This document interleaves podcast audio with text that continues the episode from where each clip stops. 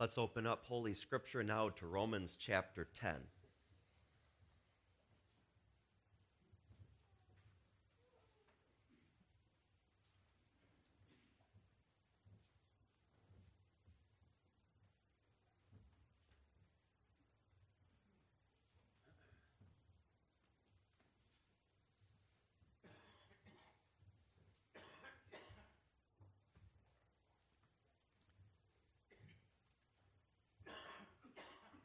Romans chapter 10. We'll read that entire chapter together. This is God's Word. Brethren, my heart's desire and prayer to God for Israel is that they might be saved. For I bear them record that they have a zeal of God, but not according to knowledge. For they, being ignorant of God's righteousness, and going about to establish their own righteousness, have not submitted themselves unto the righteousness of God.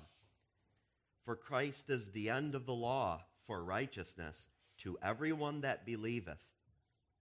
For Moses describeth the righteousness which is of the law, that the man which doeth those things shall live by them. But the righteousness which is of faith speaketh on this wise Say not in thine heart, Who shall ascend into heaven?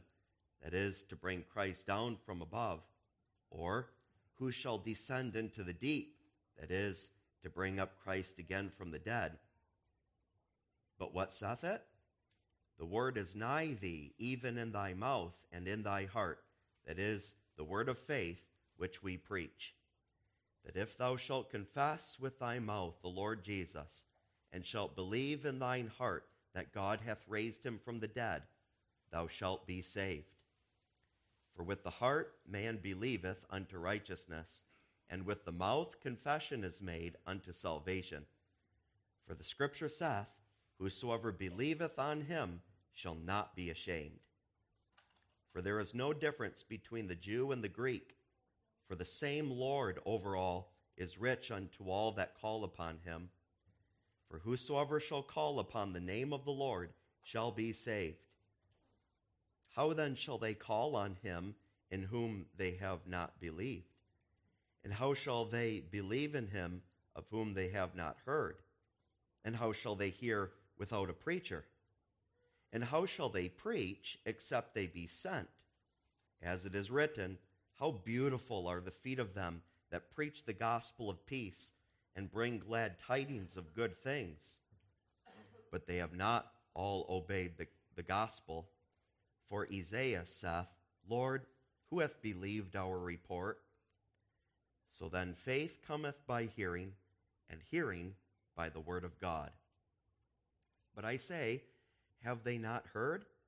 Yes, verily, their sound went into all the earth, and their words unto the ends of the world.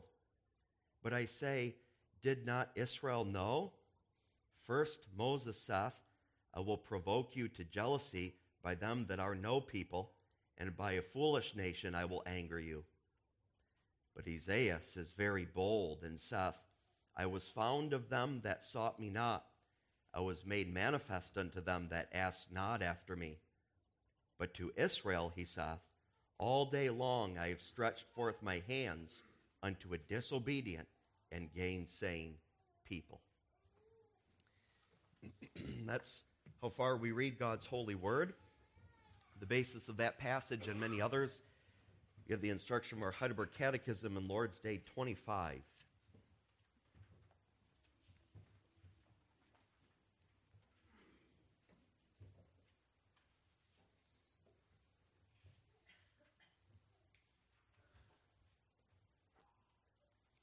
Lord's Day 25. And that reads this way Since then we are made partakers of Christ and all his benefits by faith only. Whence doth this faith proceed? From the Holy Ghost, who works faith in our hearts by the preaching of the gospel and confirms it by the use of the sacraments. What are the sacraments? The sacraments are holy, visible signs and seals appointed of God for this end that by the use thereof he may the more fully declare and seal to us the promise of the gospel, namely, that he grants to us freely the remission of sin and life eternal for the sake of that one sacrifice of Christ accomplished on the cross. Are both word and sacraments then ordained and appointed for this end, that they may direct our faith to the sacrifice of Jesus Christ on the cross as the only ground of our salvation? Yes, indeed. For the Holy Ghost teaches us in the gospel and assures us by the sacraments that the whole of our salvation depends upon that one sacrifice of Christ which he offered for us on the cross. How many sacraments has Christ instituted in the New Covenant or Testament? Two, namely, Holy Baptism and the Holy Supper.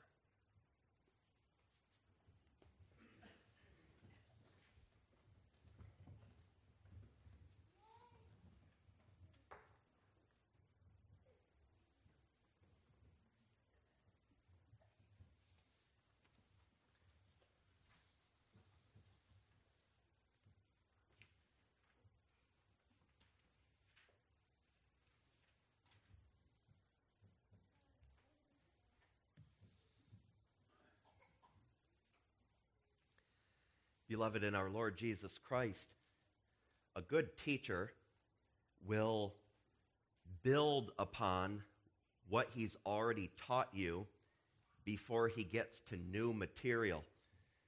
Our Heidelberg Catechism is a good teacher. He's already taught you certain things, and he assumes that you already know these things. And what I'm talking about is mentioned in question 65 at the beginning. Since then, we are made partakers of Christ and all his benefits by faith only. So he's assuming you know this already that we are partakers of Christ and all his benefits by faith only. This has been taught us in previous Lord's days already. And now, our good teacher, Heidelberg Catechism is going to build upon that and make an advance and teach us other things. And the other things that he's going to begin teaching us is the whole idea of faith, but also where faith comes from. That's really one package faith, but now where it comes from. And that's why question 65 ends since then we are made partakers of Christ and all his benefits by faith only. Now, this whence doth this faith proceed? You talk about faith, we've covered that already, but where does this faith come from? What's its origin? And the answer that we're going to hear about this morning is that it comes from, as the Catechism says, the Holy Ghost, but especially this the Holy Ghost uses means to work faith, and he uses means to confirm faith. And the means that the Holy Spirit uses to work faith, also to strengthen it, is the preaching of the gospel. And the means that he uses to confirm faith is the sacraments. And so that's what we have this morning a sermon on preaching and a sermon also on the sacraments. And once our good teacher, the Heidelberg Catechism, lays this foundation, this idea of these means, then he'll, from that launch pad, if you will, go into a deeper examination of the sacraments.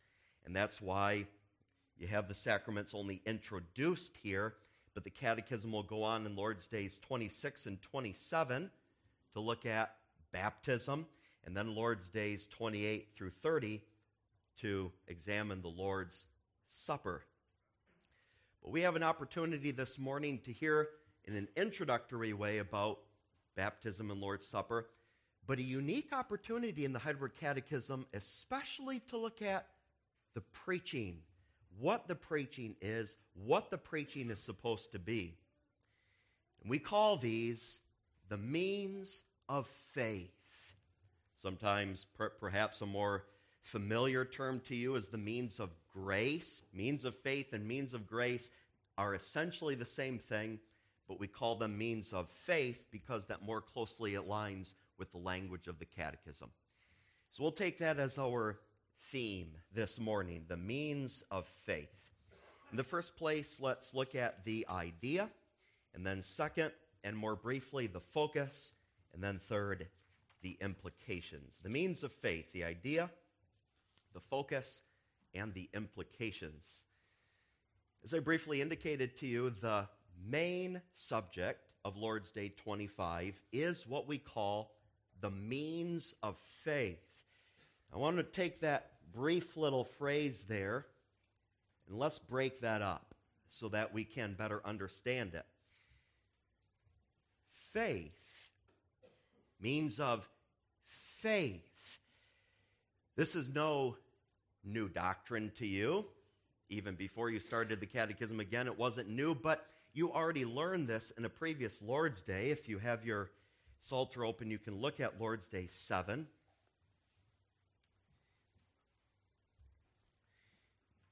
I want to call your attention to question and answer 21 of Lord's Day 7. What is true faith? True faith is not only a certain knowledge whereby I hold for truth all that God has revealed to us in His Word, but also an assured confidence which the Holy Ghost works by the gospel in my heart, that not only to others, but to me also remission of sin everlasting righteousness and salvation are freely given by God, merely of grace, only for the sake of Christ's merits. When we talk about the means of faith, we mean here the activity of faith. And as we just read, faithful summary of Scripture that Lord's Day 7 is, the activity of faith is knowledge and confidence.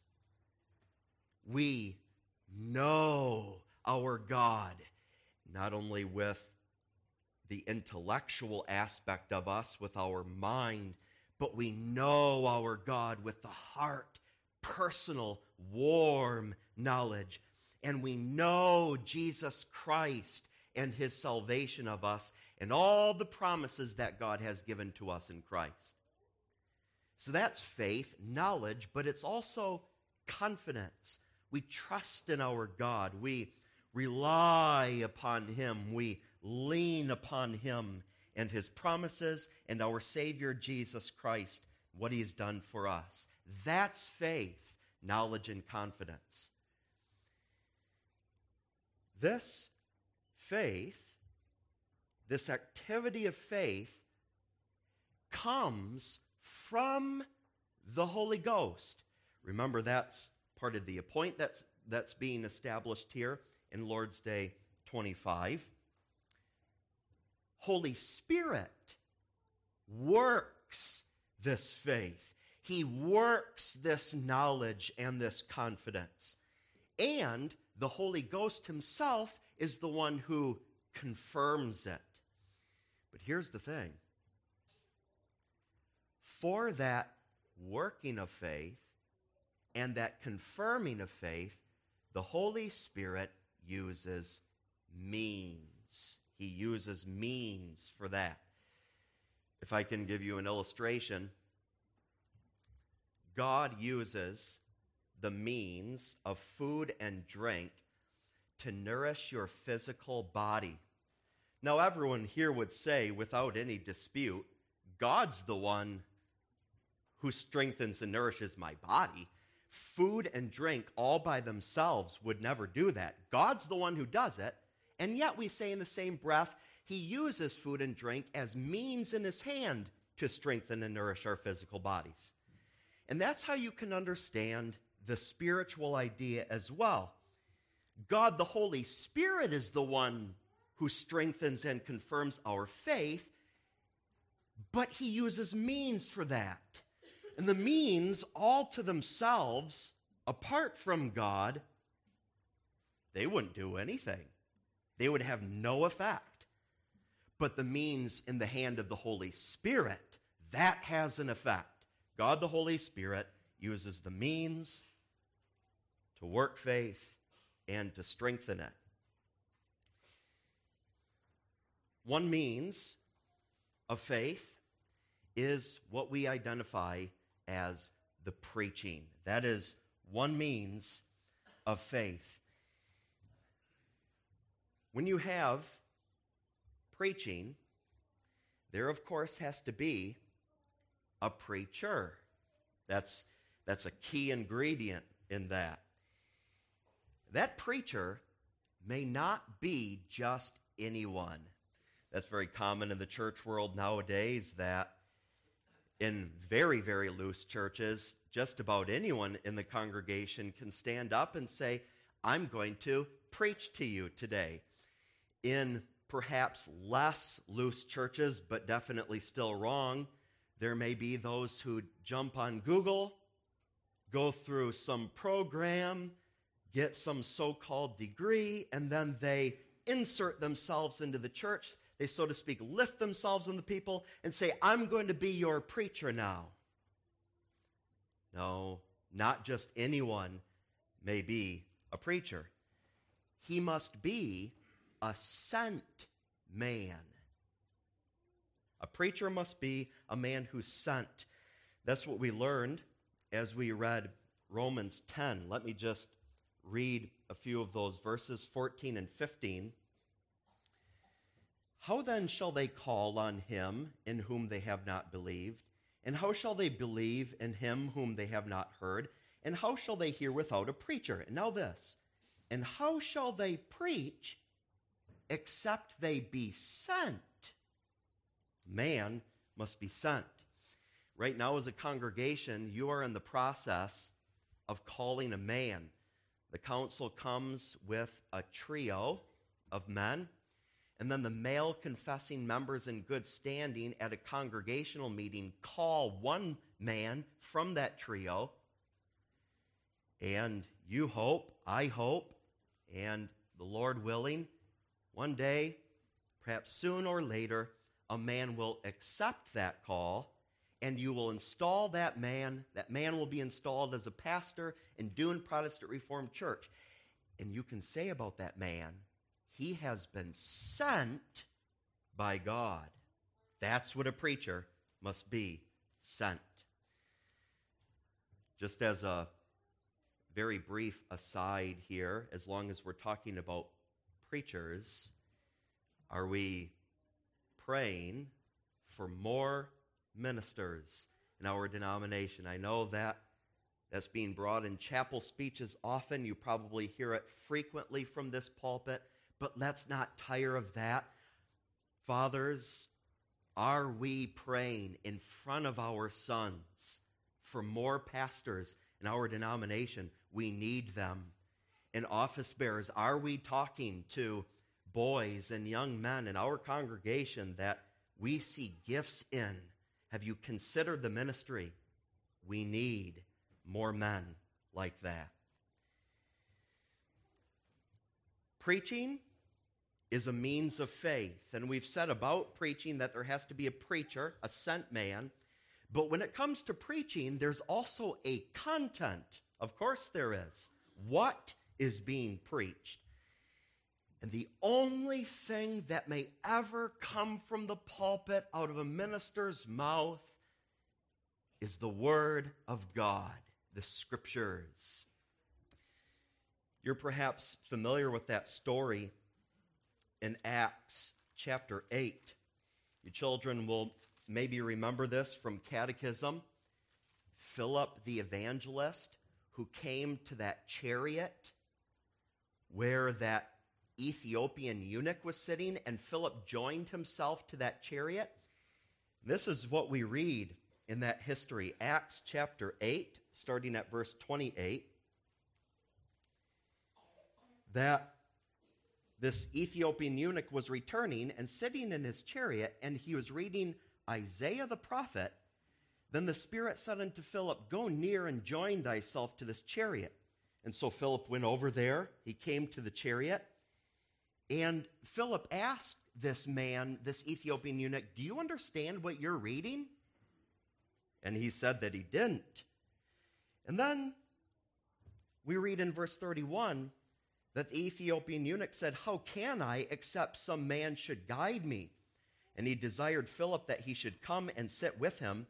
The place of the scripture which he read was this He was led as a sheep to the slaughter, and like a lamb dumb before his shearer, so he opened not his mouth.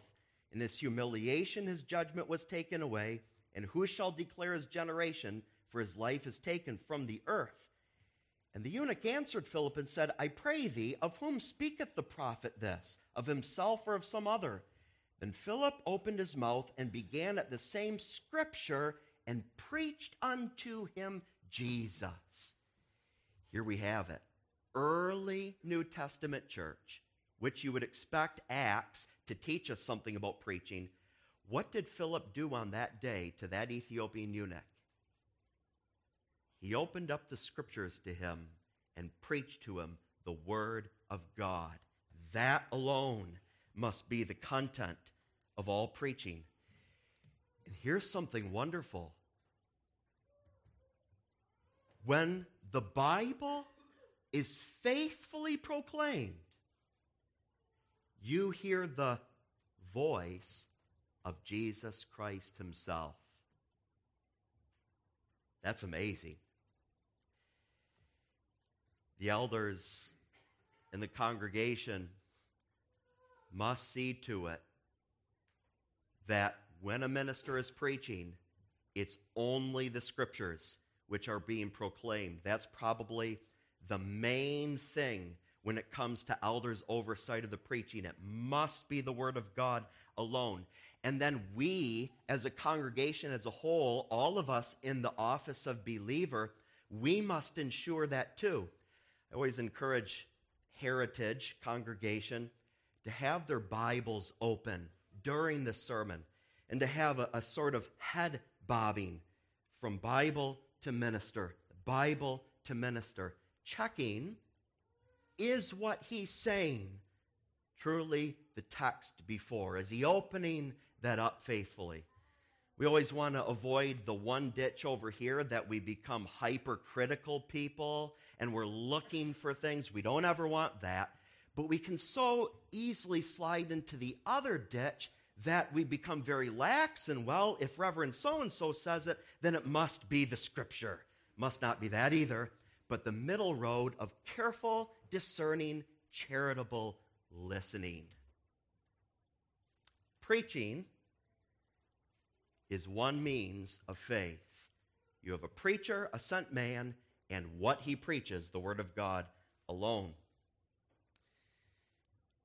The Holy Spirit uses that preaching of the Word of God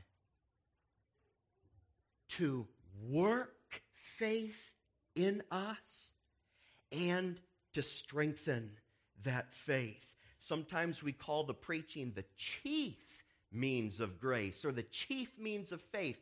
And it's chief, at least partly for this reason, that the Holy Spirit is actually, by that preaching, working faith in us.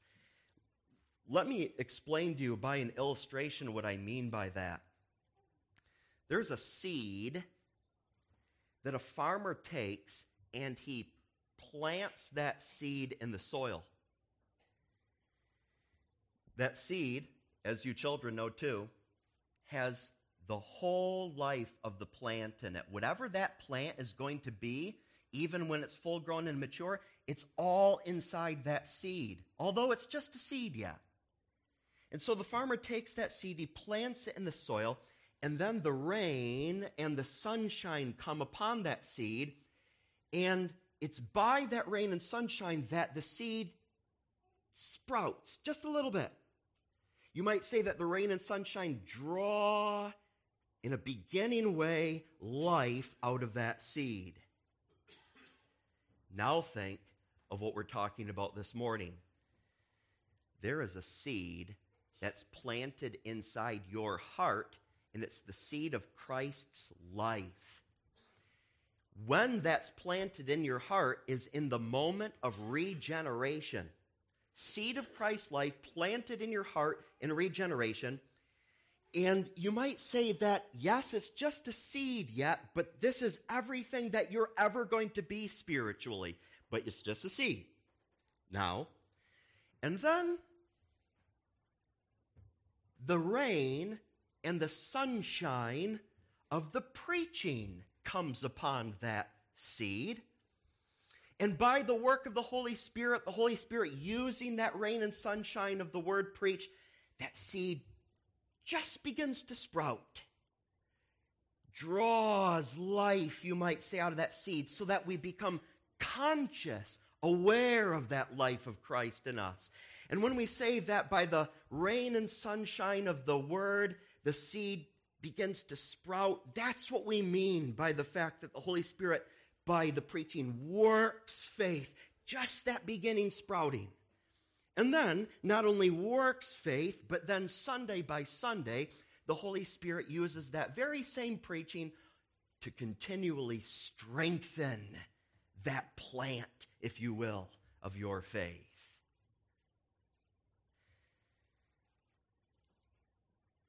There is something astounding that happens when you walk through these doors and listen actively under the gospel as it's being proclaimed. God is using that to grow your faith. Isn't that amazing? Before you came to church, there's a difference after you leave church. There's before you came church, there was a need for more growth in knowledge and a need to have that trust in God strengthened. And then having sit under the preaching and then leaving, going up the middle aisle, God has, under that preaching, made you to know Him more in a personal way. He's made you to grow in your confidence in your Savior and all the promises of the Word. He grows your faith. That is the amazing thing before us today. Preaching is one means of faith. As we said, the chief means. Another means of faith is the sacraments. The sacraments. Catechism was a little more brief on the preaching. It says there in answer 65 Holy Spirit works faith in our heart by the preaching of the gospel. And now it says about the sacraments, he confirms faith by the use of the sacraments. Let me just read answer 66 there. What are the sacraments?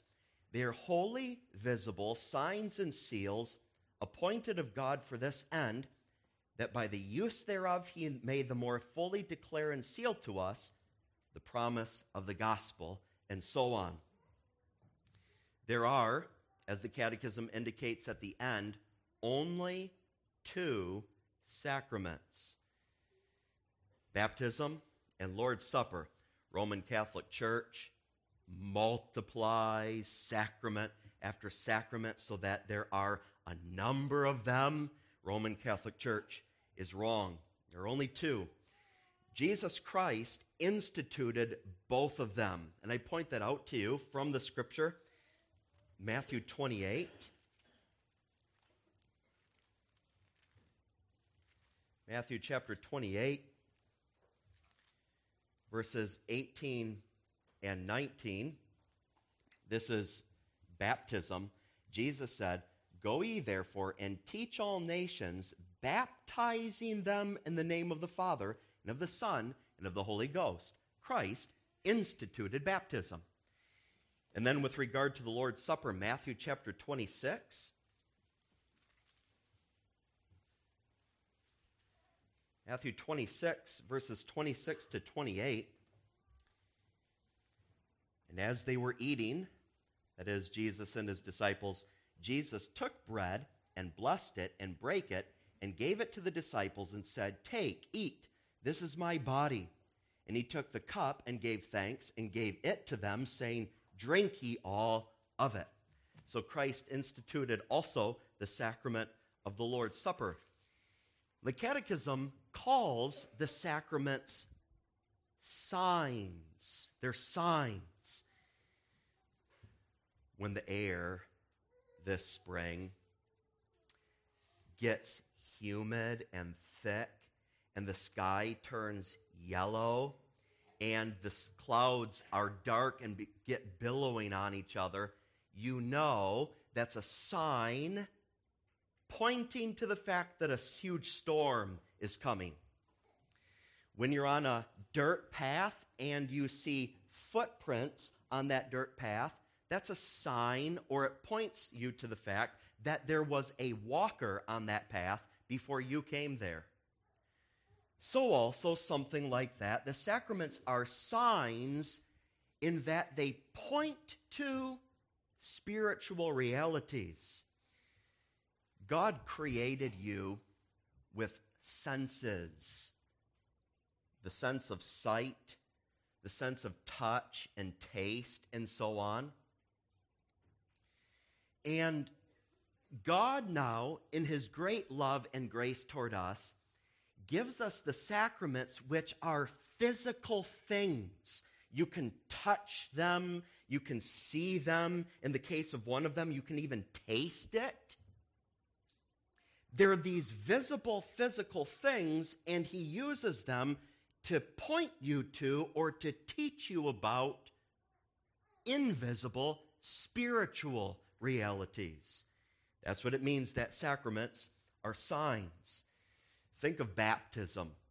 Baptism, the physical, visible thing, of course, is the water that's sprinkled, let's say, on a little baby and cleanses away the filth of the body, which points or teaches us about the blood of Jesus Christ, which washes away sin.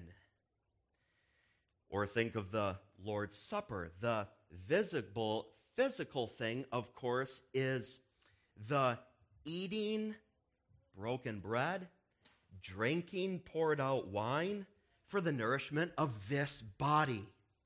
And that's a sign that points us to or teaches us about the invisible spiritual reality of eating and drinking the crucified Lord Jesus Christ for the nourishment of our soul.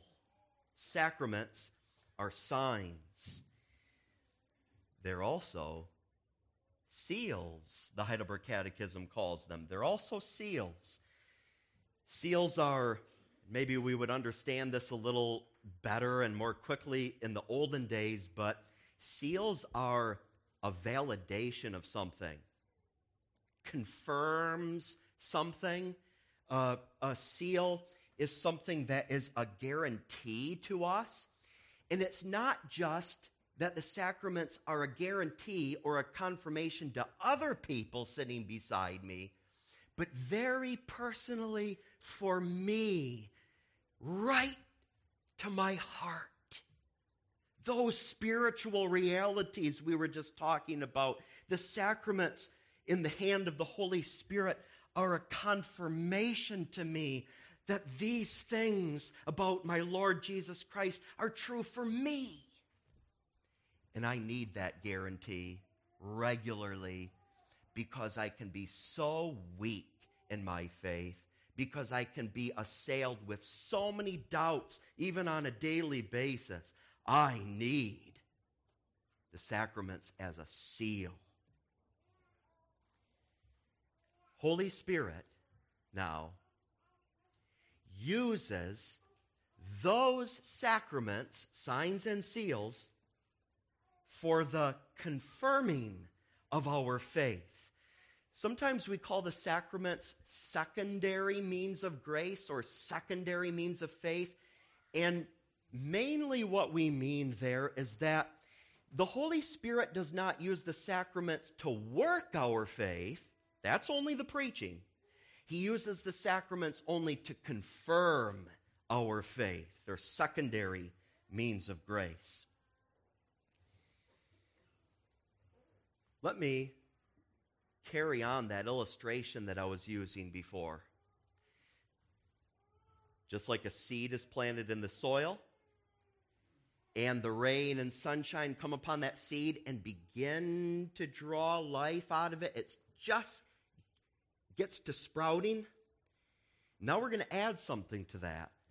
A farmer will not only plant the seed in the ground and then the rain and sunshine come and the seed just begins to sprout, but he's going to add to that rain and sunshine also fertilizer. And that fertilizer is going to further strengthen the plant that's already growing.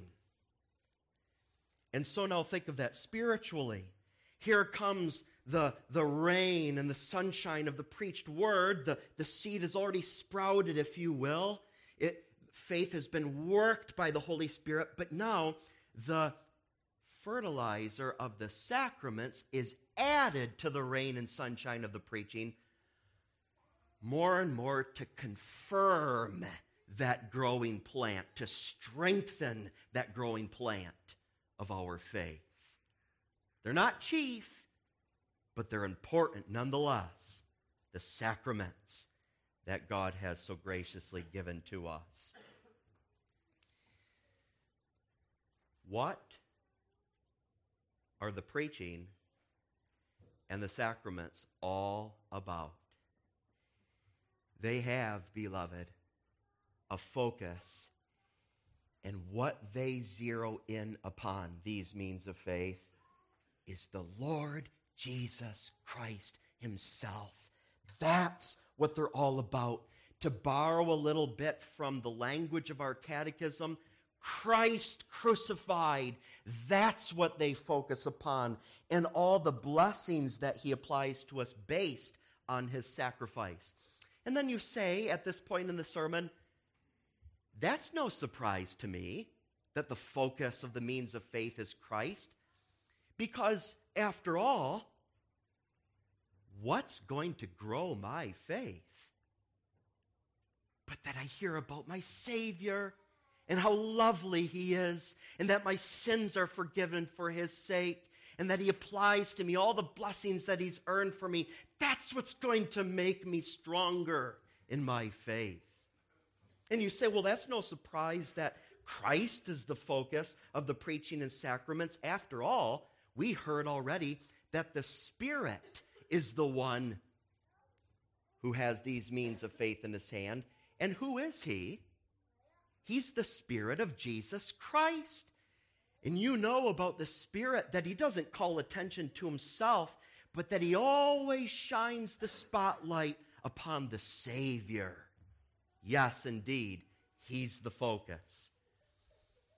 And that's why the Catechism says what it does in question 67. Are both word and sacraments then ordained and appointed for this end? That they may direct our faith to the sacrifice of Jesus Christ on the cross as the only ground of our salvation? Yes, indeed. That is what it's all about. If you read with me Acts chapter 8, you will have noticed there's something that I omitted to say purposefully, but that I bring in now. When Philip, the evangelist, opened up the scripture and preached out of Isaiah to that Ethiopian eunuch sitting beside him in the chariot, what does the Bible say he preached? Jesus. That's what he proclaimed, even in the Old Testament, because that's what it's all about Jesus. No minister, then, may give you a commentary on the Russia Ukraine conflict. No preacher may then come and give a lecture on the virtues of pro life organizations it's not stories. It's not entertainment time. It's not personal opinions. Christ crucified and risen, and the blessings he applies to us based on his sacrifice. That is the focus. Every sermon is going to have a variety to it. No sermon is going to be quite the same. Some texts will be admonitions and maybe warnings and commandments. And then that's going to be, you might say, the main point of the sermon. But another sermon, like one you may hear on Good Friday, centers right there on the cross, and that's the sermon all the way through. But whatever sermon you get, for all the variety there may be, centrally and at its meat, Christ. High priest who willingly and obediently brought himself as a sacrifice for sin and said, It is finished. And we say with the catechism, what's it all about? That the whole of my salvation depends upon his one sacrifice. That's the ground of our salvation. And then what he earned there at the cross, that is for the sake of his sacrifice, all these blessings. First of all and primarily, the remission of sins. Don't we need to hear that proclaimed to us Sunday by Sunday? Your sins, beloved, are forgiven. Those sins that weary you and the guilt that burdens you, forgiven. And you have life eternal.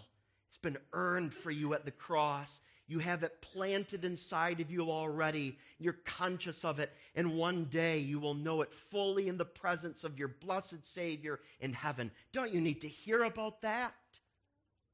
Christ and his blessings. That's the focus. Briefly, there are two implications when it comes to the means of faith. Implication number one we love to go to church. Because the means of faith are here and the gospel is here. Who of you doesn't like good news? A mom, a grandma just got the phone call. She's free of cancer that's been in her and throughout her body for three years, and now she's free of cancer. What wonderful news!